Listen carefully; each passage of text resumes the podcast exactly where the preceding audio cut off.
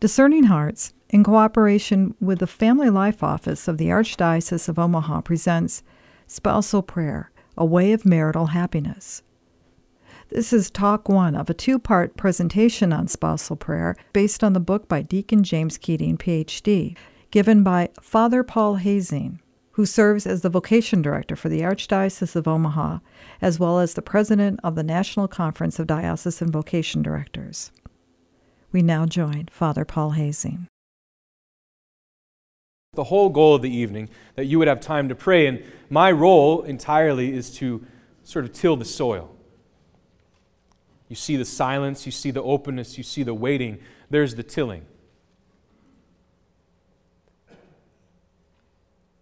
We had Mass together, and I'm always grateful for the Mass and the the moments of Mass that afford us some silence. And there's something so beautiful and palpable and necessary about the silent moments of Mass. Because silence can amplify things we need to pay attention to. We're often afraid of silence. Remember one occasion I was invited to offer Mass, and I paused before the homily, as I typically do, because it's what's the rush? And somebody in the front row, an elderly woman, uh, she just sort of blurted out, and if you're here tonight, I'm sorry, but I won't tell you where it happened, just in case, but she just kind of whispered under her breath, loudly enough for everyone to hear, Say something.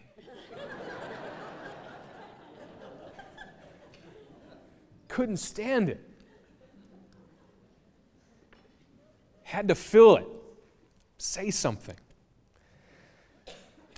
Also, offer a few images that you might take with you to prompt you as we go along here.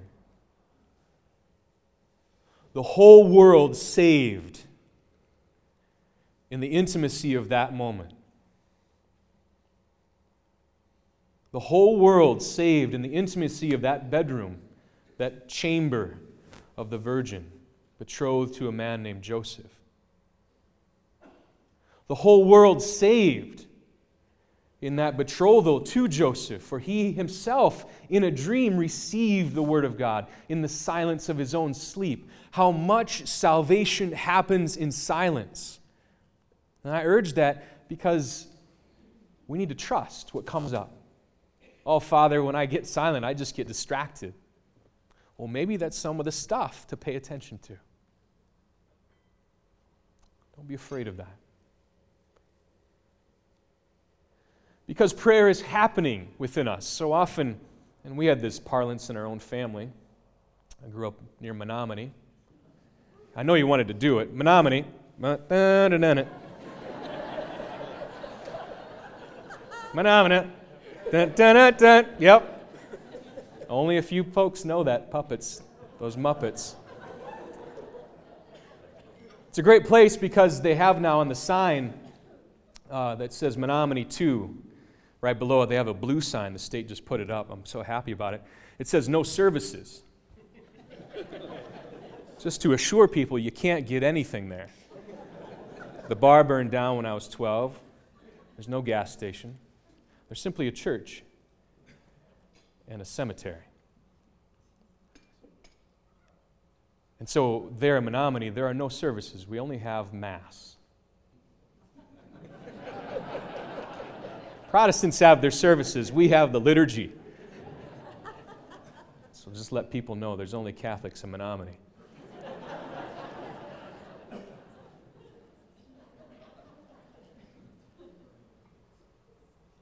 And so to be noticing what comes up in the silence because prayer is happening and filling us, moving us. The parlance in Menominee was we're going to pray really hard. Dad, how does that work? I'm going to concentrate, I'm going to focus. With all that effort of a sort of a, a speedboat mentality, we're just kind of gliding along, but underneath we're, we're really working hard that we would be more like sailboats, inspired by the Holy Spirit, moving us a divinely intelligent wind, always moving us in life. People say, well, receptivity, that's just kind of boring. If prayer is all about receptivity, that's, that's not really exciting. Really? Staying receptive is the most bracing activity in human life. Receptive to love, it is awesome. It is fun. It is fantastic to stay receptive to who God is in our lives and His presence in our lives is the most invigorating and fruitful, dynamic way of living.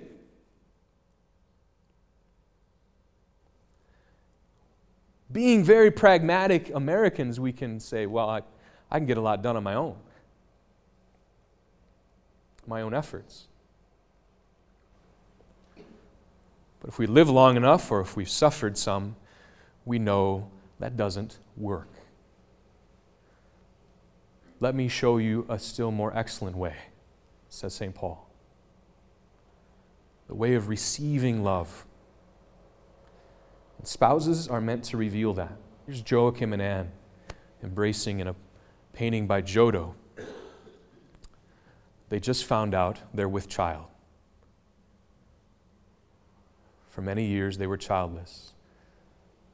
The beauty of that embrace. Revealing the receptivity to grace in their lives. Rembrandt. What's going on with the hands in Rembrandt? He's all about hands. The man and the woman embracing the receptivity that they share together. So often, a woman can be the guardian of the invisible and the man protector with her. She's an apostle of being, bringing new life into the world through her very body. And Joseph sharing with Mary the goodness of God's never ending desire to pour his life into us, to be with us. Emmanuel. And for once, humanity looked down at God. And this means that the incarnate details of our lives will be worth paying attention to. Because God became man, nothing will be casual or small. That's the motto of the Sisters for Life. If you grab one of their medallions and flip it over, they wear a medallion, these habited nuns. And on the back it says, Nothing again will be casual or small. It's from a poem about the Annunciation. Because God became man, because he enfleshed himself, incarnate, our incarnate lives, the hairy, smelly details of life, reveal God. We do not live in abstractions, concepts, ideas. God is as concrete as the person lying in bed next to you.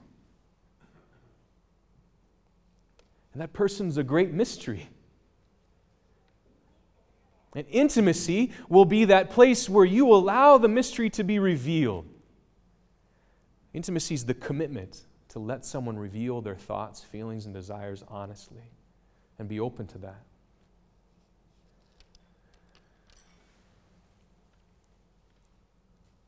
Deacon Keating gives three basic steps, and I'll just highlight these and then lead you into the prayer. And he calls it beholding and listening and forgiving.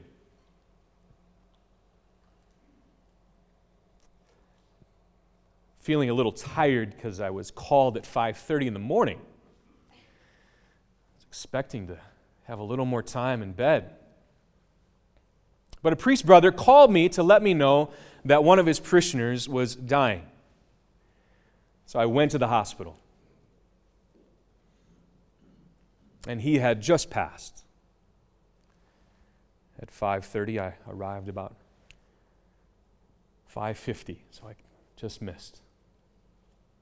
But there was his wife of some 44 years right there. And I knew that scene. I, I had watched my mother pass, and my father was with her all throughout. And I just want to share with you what this meaning of the word beholding is about. Because it was a word my father used with me. I was talking to him one night. It was about eight months after mom had passed, and he had spent most of that fall harvesting lots of apples. He had cash rented the farm so he could spend more time with mom. They didn't talk about her dying, she had cancer. And so instead of talking about dying, they, they really got busy living together and taught him everything how to make choke cherry jelly, the art of a good apple pie, how to make applesauce and apple butter. And mom would say to me, He is better at it than I am. He's a little meticulous. Being a teacher by profession and a, a Marine Corps veteran of Vietnam, he can be a little meticulous. All right, Dad, all right. A little over the top. so there he is, 9:30 at night. I reached him and he was still in the wash house, which is where we do all the canning. I said, "Dad, what are you doing this time of night?" He said, "Well, I'm just finishing up this last bushel of apples. You're not going to get done till like 10:30. Oh, that's all right." So I asked him a few more questions. What's going on? And he said, For the first time in my life, I'm not beholden to anyone. immediately thought in my mind, was he speaking in 17th century English language? Beholden. Who says beholden anymore? but he went on, he used it again. He said, When I was growing up in this house, right near the wash house where he grew up, I was beholden to my parents. When I went to Vietnam, I was beholden to my officers. And when I came home and married your mother for the last 43 years, I was beholden to her. Now I am beholden to no one. And he paused and just leaned into the silence with him and let him say it. This doesn't feel like freedom. This is not freedom. To be beholden to my wife was freedom. to be beheld and expected and looked for. That's where the freedom was for him.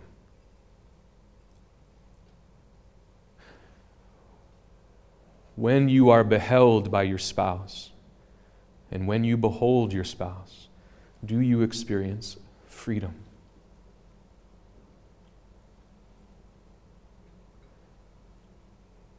If there is love there, that's where the freedom will be.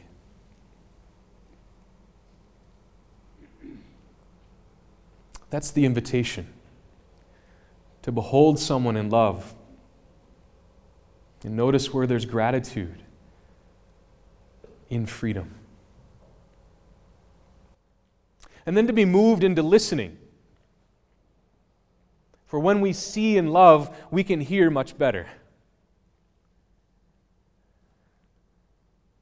And to listen to someone Speak honestly about their thoughts, feelings, and desires without interference. This wife this morning who just had lost her husband was sort of beside herself and stood there next to her husband and said, Family, I just want you to gather around. And she said her husband's name. He's right there. And said, you loved to hear me pray, and so I'm going to pray. And so she prayed a beautiful prayer for the whole family, for all to hear, and for her husband to hear, as she had done again and again throughout their lives. You love to listen to me pray, and so I'm going to pray. The listening in that place of openness, which Deacon Keating describes as a wound, which isn't about pain. The wound is about letting someone in, letting them into your life. And so there is a suffering, but it's not a suffering that focuses us on the pain. To give an example, I watched this with my father and mother. I had them exchange vows on their wedding anniversary, their 40th anniversary. It's a real privilege to do that. Right, so there's mom and dad, they're exchanging their vows. And I start with my father and ask him to repeat the vows. I, Dwayne, take you to be, take you, Judy, to be my wife. And he just couldn't quite keep his composure. Kept breaking down tearfully. Because at this point, he was really laboring, wanting to serve her, to do for her. And she simply looked at him. That's all she did. She beheld him. And the look was so serene. She was not feeling well, but she was serene. And in that serenity, receiving him, and you could just see this opening of my father's affection. He's been trying so hard to serve his wife, and right there, his wife was being let in. And all of us, too. All of us kids. Because we could see how available he was to her serene gaze. And she was being taken there, taken into him. And all of what plagues so many men, even my dad, he said it before, I don't think my Marine Corps training served me very well in marriage because there can be forcefulness. The great illusion of men is self reliance. And what marriage will reveal again and again is a man's failure. He can't rely on his own resources all the time. He has to let someone in again and again. This is a suffering because there's ego there. I should be able to handle this. I should be able to take care of this. I should be able, to, I should, I should. Highlight that word, should. It's a huge baseball bat. It's a way of beating ourselves up. Should, should. Did Joseph say, I should take her into my home? No. He received from the angel, Do not be afraid to take her into all of your things that's what it is to take someone into your home. Take that person into all of your things, all of your stuff. I heard this gospel when I was on pilgrimage with a group of students, 30 students, and I woke up in the middle of the night having a dream about one of the students knocking on a bathroom door, and I yelled out loud, waking up from the nightmare, Get out of the bathroom! yes, spiritual fatherhood right there. Yeah the next day I hear this gospel. Don't be afraid to let them into all your stuff, you know? This wound, this receptivity, this place where the ego says, I can't, and you are with me in my poverty. That's a deep place of listening. And because it's wounded, we'll be clumsy. And so that's the final step the forgiveness. We'll be clumsy about our woundedness, and so we'll need to be forgiven again and again. And we'll need to forgive the other again and again because wounds make us clumsy. We stumble about. Again, this happened at the bedside with mom. My dad came in. He had been staying at the hospital for a long period of time. He finally went home for a shower. Dad, go home, take a shower. There's three boys in the family. I'm the oldest. I have a brother, Matthew, who's been married now 12, 13 years. I he's my first wedding. Still going strong. Four children.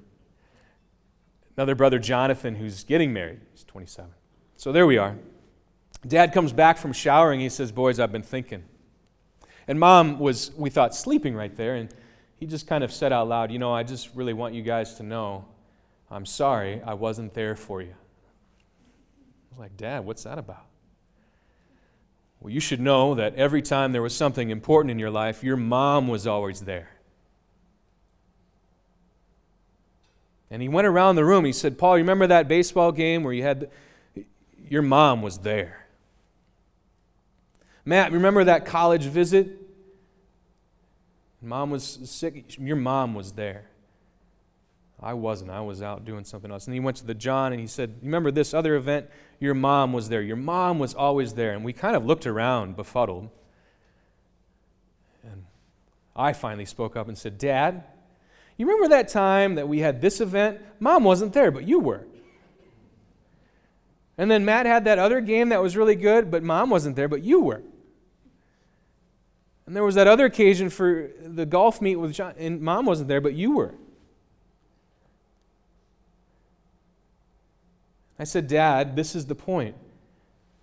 Everywhere that one of you was, we knew the other was. They had reconciled every event. We kind of knew that as kids. Wherever one was, the other was, because there was constantly reconciliation, not alienation. Kids know when there's alienation. And so, Dad, we knew wherever you were, Mom was. Wherever Mom was, you were, because they had practiced forgiveness in their life.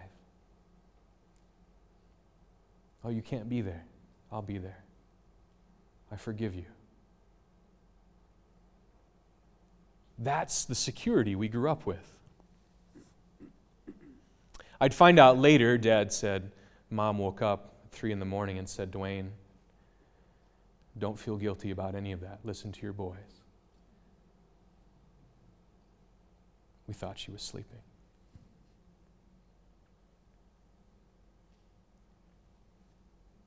My hope is tonight as you pray, wherever you thought your, your spouse might have been sleeping, they were very much awake. And wherever you might be sleeping, you might be awakened. Awakened to the gift of the presence of Jesus, wanting to give you living water where things have become dry, living water where beholding has become a little bit burdensome, living water where listening might have been tiresome. Can you hear the pleading of Jesus in your own vows, your own married life? If you but knew the gift, if you but knew the gift I have for you.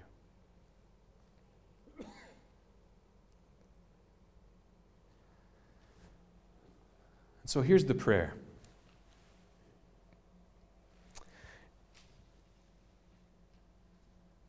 We're going to invite you to just kind of face each other at a certain point. We don't move just yet.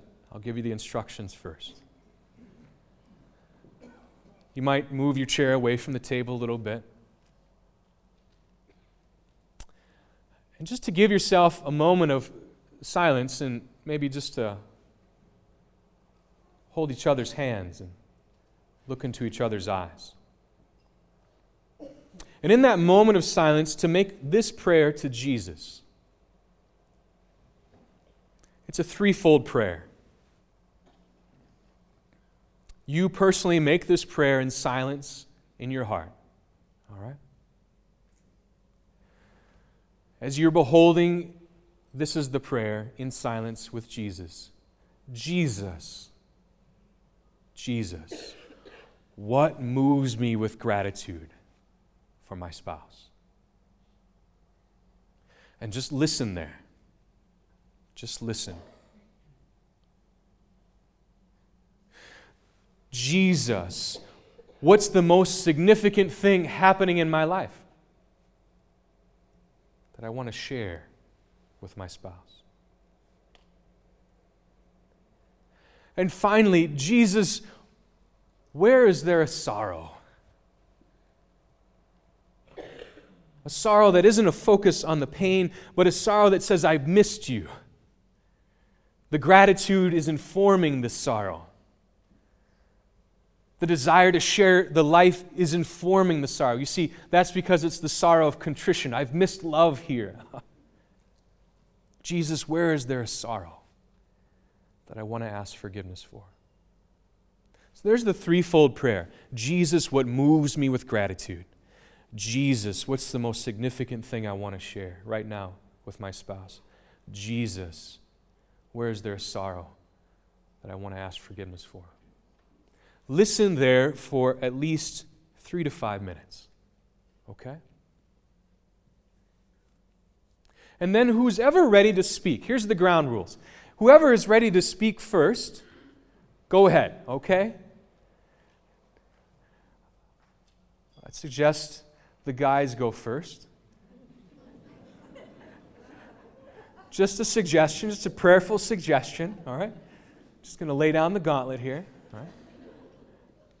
Because the guys go first in the exchange of vows.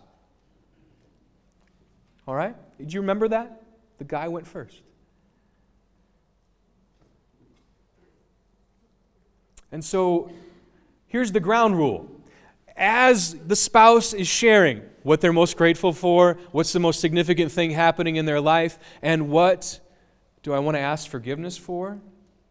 As the spouse is sharing that, the other is silent. Okay? No commentary. There might be facial reaction, fine. All kinds of body language, fine, whatever, we can't help that. But at least there would be silence, total permission to reveal.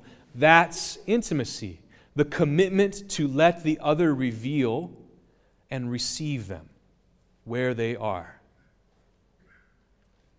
where they are. When the spouses finish sharing what they're most grateful for, what's the most significant thing happening, and what they want to ask forgiveness for, once they're finished sharing, to let the other spouse know I, that's, that's what I've received in my prayer, in my quiet prayer. Here's what the other spouse gets to do. Just like that wife did at the bedside today. My husband loves to hear me pray. So the other spouse who's been listening now is going to notice what they want to ask of God and to pray aloud for their spouse. To pray aloud from what they just heard. And the other one has to be silent. All right? Those are the two ground rules. Once one is speaking, the other silent. Okay? And you're going to hear your spouse pray for you. Impromptu, just in that moment. All right? Let's see what that's like. This is two birds with one stone. You'll find out what's happening in the other person's life and you'll be praying together. Wow. That is efficiency, all right? That's the exercise of prayer this evening I'd like to leave you into. And we'll conclude together with an exchange of vows, which I know by heart. I have my couples know them by heart. You know them by heart as well, but we're going to enunciate them. We're going to enunciate them together. So that's the proposal for prayer. All right? Share and then pray. Is that clear? That pretty clear? It's pretty simple, all right? Ask Jesus, what moves me with gratitude for my spouse? What's the most significant thing happening in my life? And where is there a sorrow that I want to ask forgiveness? And then the other will pray for you after they've heard you. And then you'll switch. You've been listening to Father Paul Hoesing giving talk one of a two part presentation on spousal prayer, a way to marital happiness, based on the book of the same name by Deacon James Keating. To learn more about this book or to obtain a copy, go to priestlyformation.org, the website for its publisher, the Institute for Priestly Formation, or you can find it at any fine Catholic bookstore. To learn more about the mission and the resources available from the Family Life Office of the Archdiocese of Omaha, visit www.archomaha.org. This has been a presentation of discerninghearts.com in cooperation with the Family Life Office of the Archdiocese of Omaha.